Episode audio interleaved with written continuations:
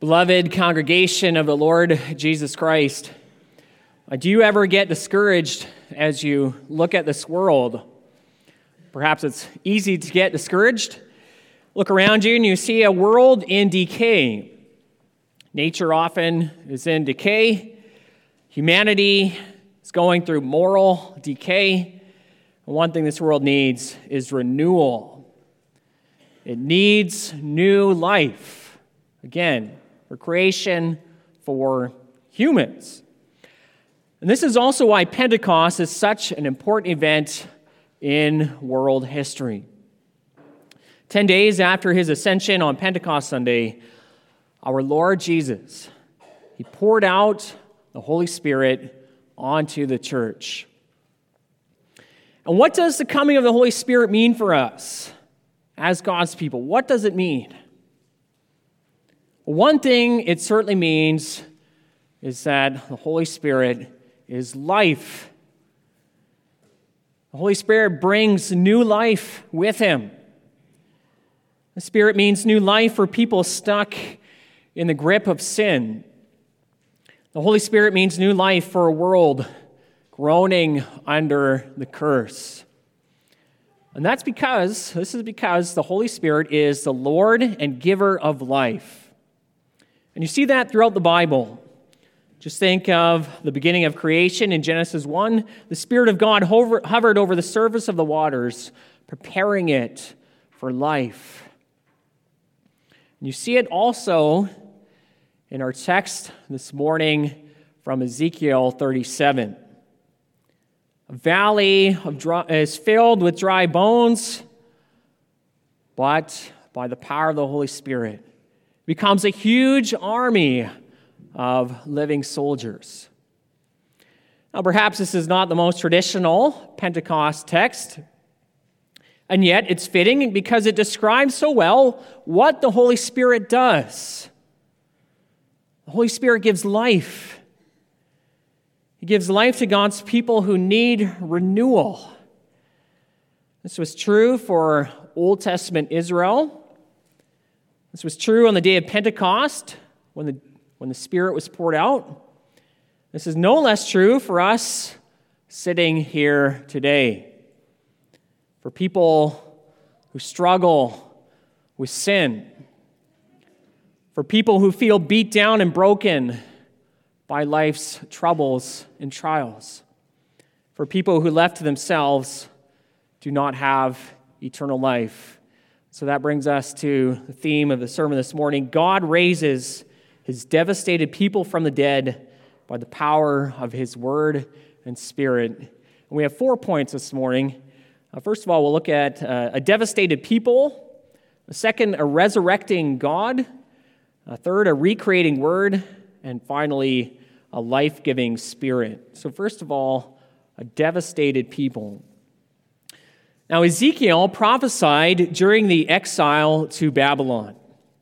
In fact, Ezekiel lived uh, in Babylon among the exiles near a river called the Kebar River. He lived among the exiles. And what a painful time it was for the people of Judah and the people of Israel. They suffered a crushing defeat at the hands of the Babylonians. Most of the people were deported to Babylon. The temple was destroyed, the kingship was in ruins. It seemed that God's promises had come to nothing. However, the people of Judah were suffering in exile because of their own sin. They rejected God continually, and so finally, God punished them, as He said He would do in His covenant. They worshiped idols, they shed each other's blood, they defiled their neighbors' wives. And so the Lord proclaimed in Ezekiel 33 Thus says the Lord God, as I live, surely those who are in the waste places shall fall by the sword. And whoever is in the open field, I will give to the beasts to be devoured. And those who are in strongholds and in caves shall die by pestilence. And I will make the land a desolation and a waste. The curses of the covenant had come down upon them. So the people of Judah They felt absolutely devastated. And so in verse 11 of our text, we hear Israel crying out, describing their situation. Our, our bones are dried up, and our hope is lost. We are indeed cut off. They were so devastated, they fell into the depths of despair. They felt hopeless, helpless, and to put it bluntly, they felt as though they were as good as dead. And the feeling of Israel is summed up by this vision Ezekiel has in our text. So in his vision, the Spirit of Yahweh, he takes Ezekiel, he sets him down in the middle of a, of a large valley. And as Ezekiel looks around astonishingly, the entire valley, the ground is, is covered with bones. And not just any bones, these were human bones fibulas, tibias, femurs, ribs, clavicles, skulls, you name it. They were all there. There they were, scattered about, just lying there, completely lifeless on the floor of this valley. It's a picture of mass destruction. It's like the scene after a huge battle where one army is left completely devastated and destroyed. And Ezekiel saw that these bones were very dry. It means they'd been lying there for quite some time, and there was no life in them whatsoever. Completely dead. Deader than dead, we could say. And this vision gave a sense of the hopelessness that God's people felt. Their courage was crushed, their energy was drained, their resolve was broken, their spirits were in despair. And they felt completely cut off from God and from His goodness. You know what? That it's not just the way that Israel, uh, that wasn't just a problem for Israel at this time. God's people can feel this way more often. God sometimes disciplines his people for their sins, as he did uh, for Judah and Israel. And sometimes that's extremely painful. God tells us not to lose heart when he disciplines us. But in our weakness, we can be, we can be tempted towards despair, feel like we're cut off from God. Not only that, but God, by His providence, sometimes He sends difficult things into our lives. Things that are really painful, that we don't understand why He sends them. Things that leave us, in fact, feeling devastated. I think only of Job, who lost nearly everything, included all of his children, included his very health, all his possessions.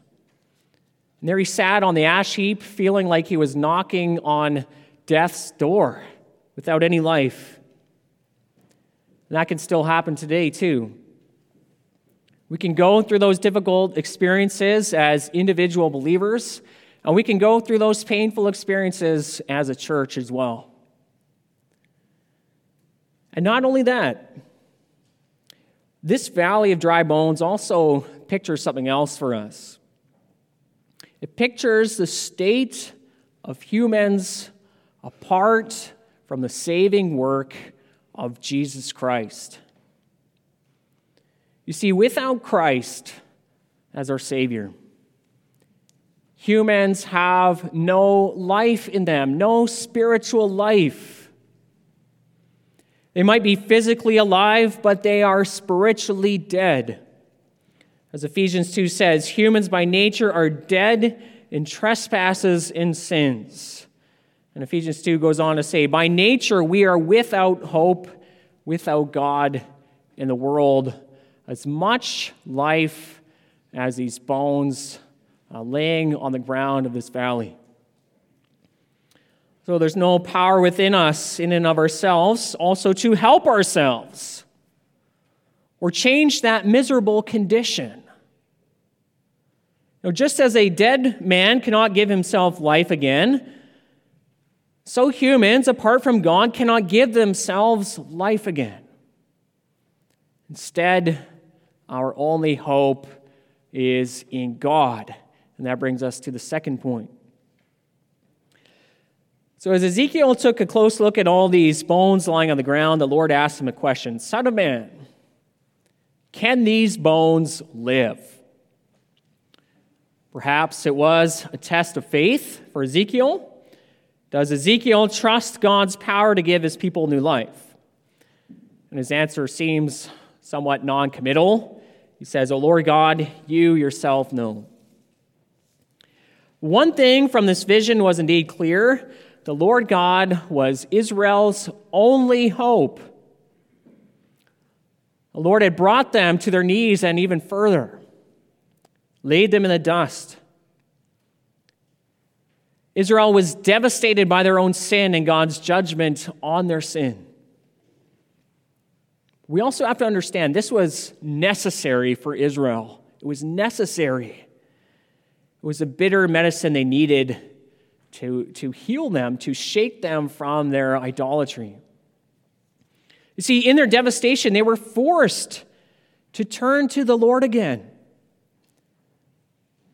I mean, the Lord could say to his people, Where are your idols now, O Israel, that you wanted to serve? Can they help you now? Can they save you now? Can they give you life again? And the answer is obvious no, they cannot. Lifeless idols cannot give anyone life. And the only person who can help these devastated people is the living God. So Israel's only hope was in the mercy of the Lord, the power of God, the God who raises the dead. And that raises an important question for us, too. Know, in what or in whom is our hope, our ultimate hope? And that goes for so many things in life. In whom do we trust for salvation? To whom do we look to grow as Christians? Whom do we trust for this church to grow in numbers and unity and faithfulness? Where is our hope in the face of the grave? And may the answer be in the Lord alone. You know, God's people at times may feel little hope. They might be devastated by their own sin or by God's mysterious providence. But God's people need never lose hope. And that's because our God, the Lord, He's the living God. He's the God who gives new life where there is none. And the Lord shows us in this text that He can build His church even in a situation where God's people feel completely disheartened and have lost all hope. It's because God is powerful no matter what. And this should not surprise us either this is how God often works. Think only of Abraham, the father of all believers. He was very old, and his wife Sarah was very old, well past the age of childbearing, and yet God promised to give them a child. Promised them descendants as numerous as the stars of the sky. Now, humanly speaking, their prospects of having a child were beyond hope. In Romans 4, Paul describes Abraham's body as being as good as dead, and that Sarah's womb was also dead. But Abraham had to trust God's power to give new life where there was none. He had to trust the resurrecting power of God. And by faith in that God, the promise was fulfilled, as Hebrews 11 says, Therefore, from one man, and him as good as dead, were born descendants as many as the stars of heaven. Abraham had to come to know the Lord as the God who raises the dead. And Israel had to come to know the Lord in the same way. Indeed, that was the, the design of God in this vision. Look at verse 13. And you shall know that I am the Lord when I open your graves and raise you from your graves, O my people. We today, too, we need to know God in the same way. And you know what? Often it takes going through difficult trials to fully know this in our hearts and to grasp it with our full minds. Well, this is what Paul, the Apostle Paul, also confessed in 2 Corinthians 1. There he describes the difficult trial he went through, and he says, We were so utterly burdened beyond our strength that we despaired of life itself. Indeed, we felt that we had received the sentence of death. But that was to make us rely not on ourselves, but on God who raises the dead. And that's true for us too today. It's true for us as individual believers. It's true for us as the church of Christ here in this place. We may go through difficult trials, but we need never lose hope. In those dark valleys, we look to God who raises his people up again. That brings us to our third point. So, here in this vision, we see this valley of full of bones. God was going to raise his people from the dead, but how was he going to do that? Well, he could have resurrected them by a simple act of his will. However, in this passage, he chooses to raise them in a particular way. He's going to resurrect his people with his word. His word spoken through Ezekiel.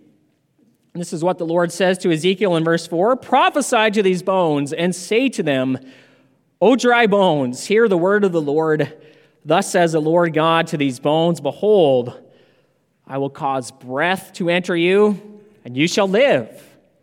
And I will lay sinews upon you, and will cause flesh to come upon you and cover you with skin and put breath in you, and you shall live. And you shall know that I am the Lord. Now, when you think of what the Lord tells Ezekiel to do, I mean, humanly speaking, it looks completely silly.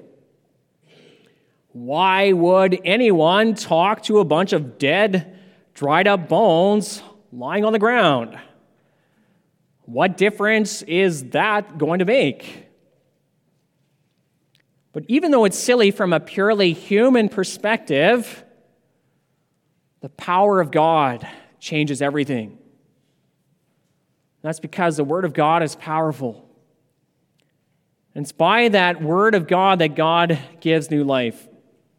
And we see this throughout Scripture.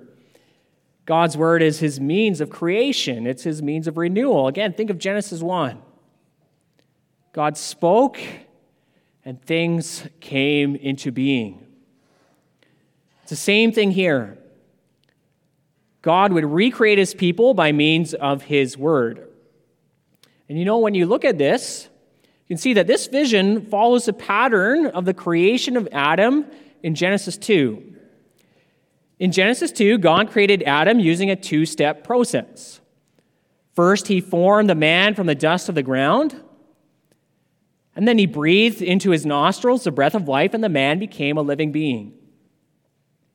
Notice now this vision.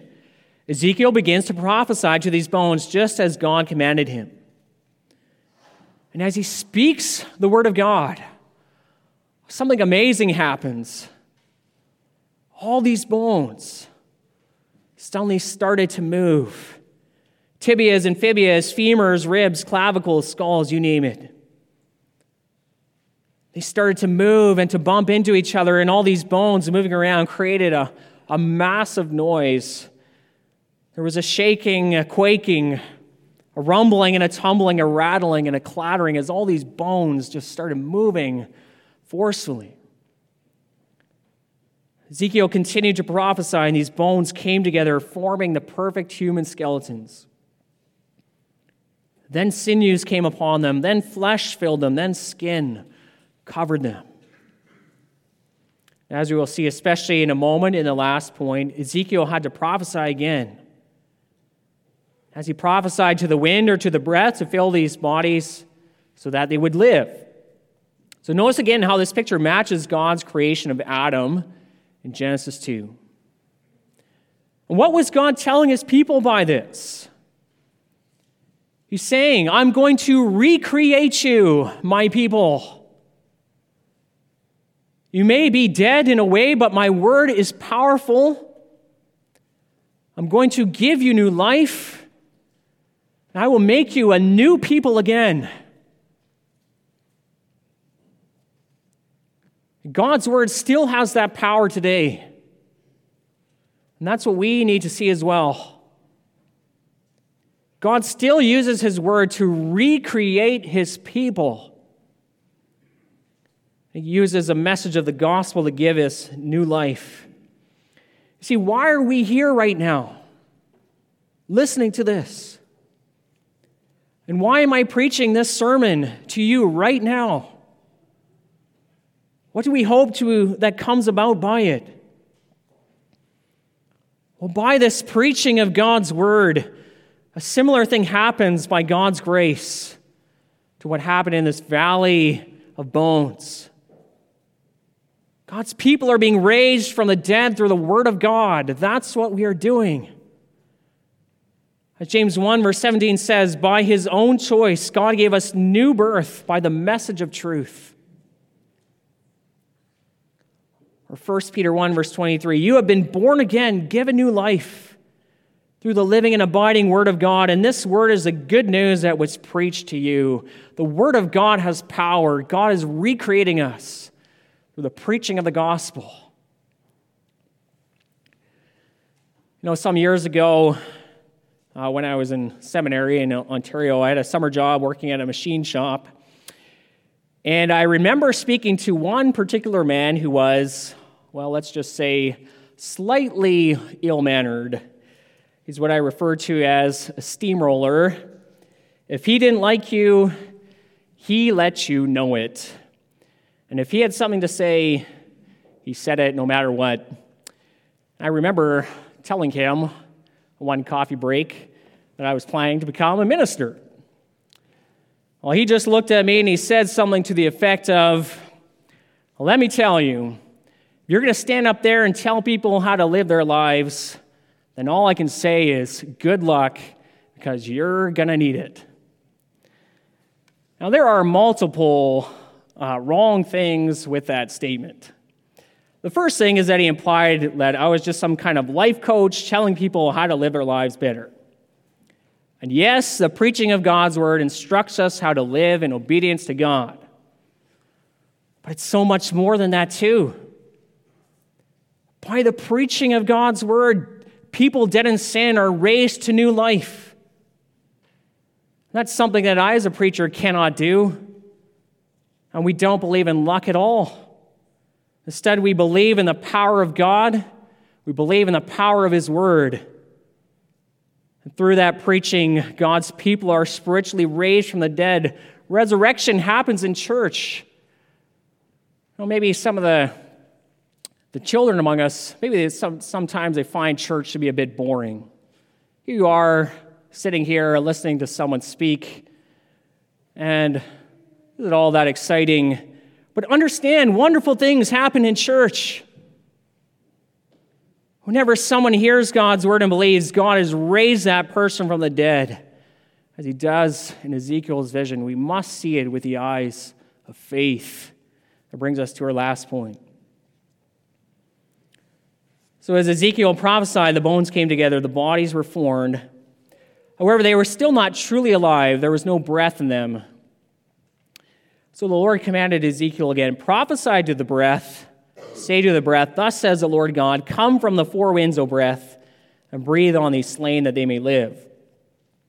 So Ezekiel prophesied, and breath came into these bodies. They became fully alive. They stood up on their feet. And there before Ezekiel stood now where there once was all these bones, a massive army full of life, an exceedingly great army. Literally, it says a very, very great army. So God has raised his people again. They felt hopeless, their hopes were renewed. They had been devastated, but God would build them up again. They would return to the promised land. As he proclaimed through Ezekiel, I will open your graves, raise you from your graves, O my people, and I will put my spirit within you, and you shall live, and I will place you in your own land.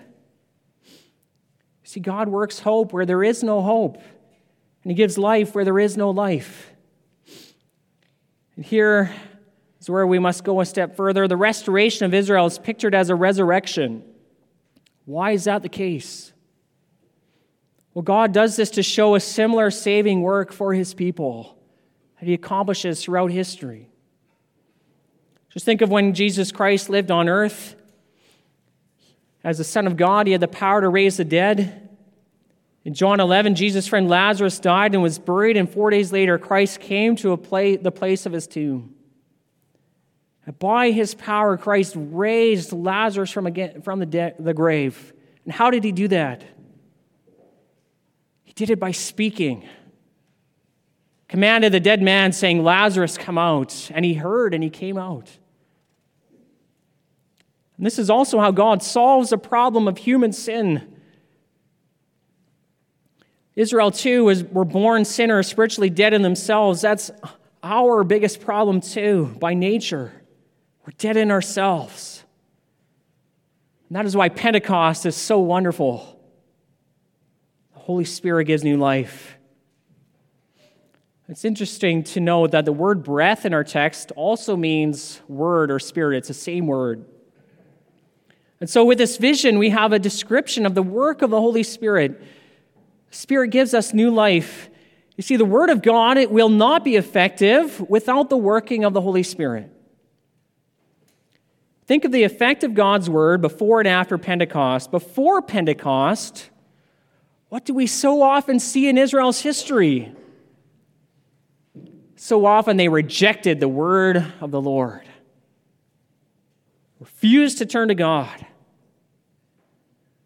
What do we see after the Spirit is poured out? We see the Word of God becoming effective to bring new life. As Peter preached to the crowds, the Spirit pierced through the hardness of the people's hearts using the sword of the Spirit, the Word of God. As people came to Christ in faith, they found eternal life. And so do you as you come to Christ in faith, eternal life in Him. As Ephesians 1 says, when you heard the word of truth, the gospel of your salvation, and believed in Christ, you were sealed with the promised Holy Spirit. Listen also to 1 Peter 1, verse 3. According to God's great mercy, has caused us to be born again to a living hope through the resurrection of Jesus Christ from the dead. This is what we have in Christ, beloved. So now, as believers, we can look forward to when Christ will return.